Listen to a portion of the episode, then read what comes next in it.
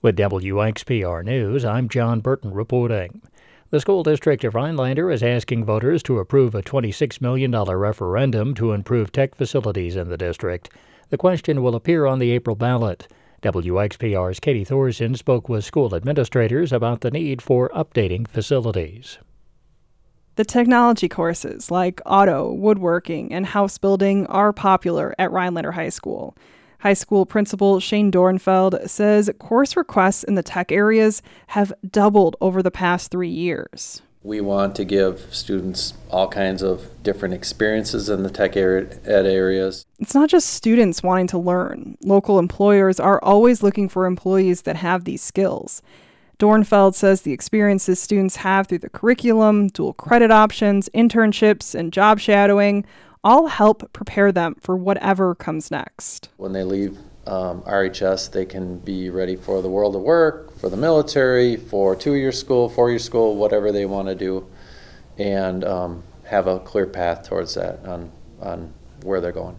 Kyle Raleigh is the James Williams Middle School principal. He says through these courses, students are also learning the soft skills that are highly sought after by employers. Yes, we're teaching the technical skills, but when we start looking at some of these design projects and whatnot, it doesn't always come all perfect the first time. So the kids have to step back, problem solve, work with each other in order to redesign. So that was another portion to really help push. The school district of Rhinelander did a facility study in 2021 that led to tech education being recognized as a priority.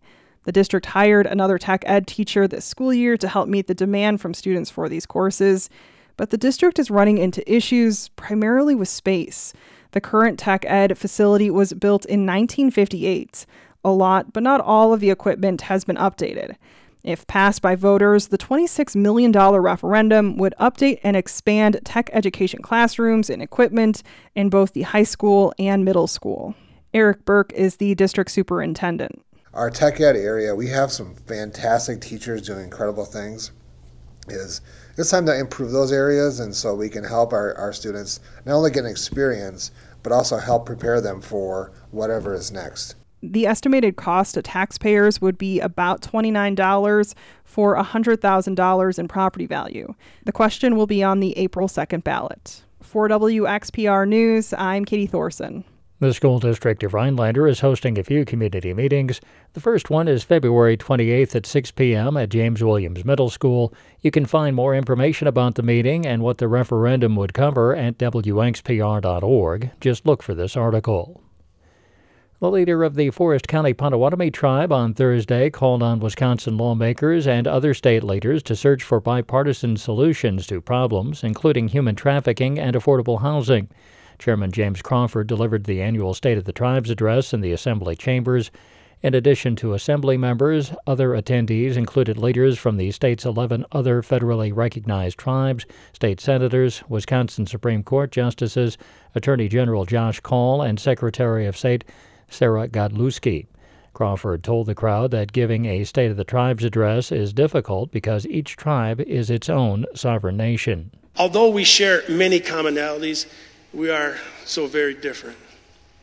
We have our own languages, our own governments, our own wants and needs.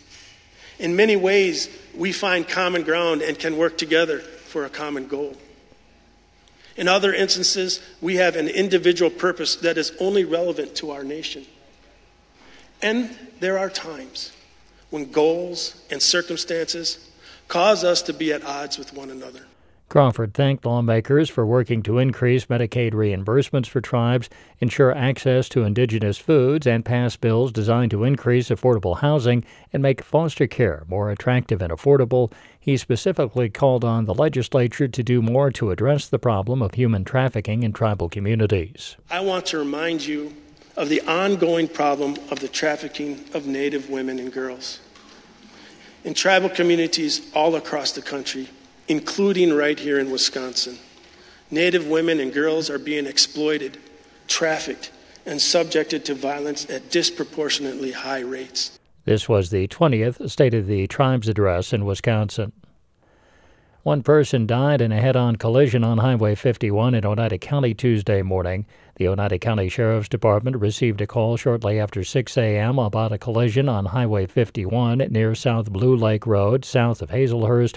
Witnesses told the sheriff's office the southbound vehicle crossed over the center line and that the northbound driver couldn't avoid the crash. Extraction equipment was requested to free both drivers. Both were flown by helicopter to a medical facility. The driver of the southbound car died upon arrival. The names of the drivers are being withheld until families are notified. The crash remains under investigation. Out-of-state hunters and anglers would face higher license fees under a bill the Wisconsin Assembly approved Thursday. The measure would raise a variety of hunting, fishing, and trapping license fees for out-of-state residents to help shrink a deficit in the state's fish and wildlife account.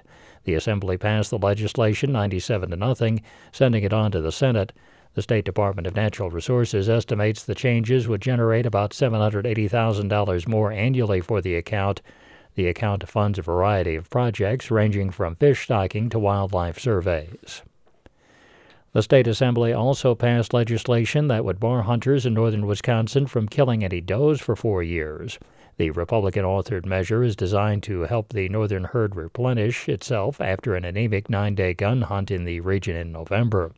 According to the State Department of Natural Resources, hunters killed 14.7% fewer bucks in the region compared with the 5-year average.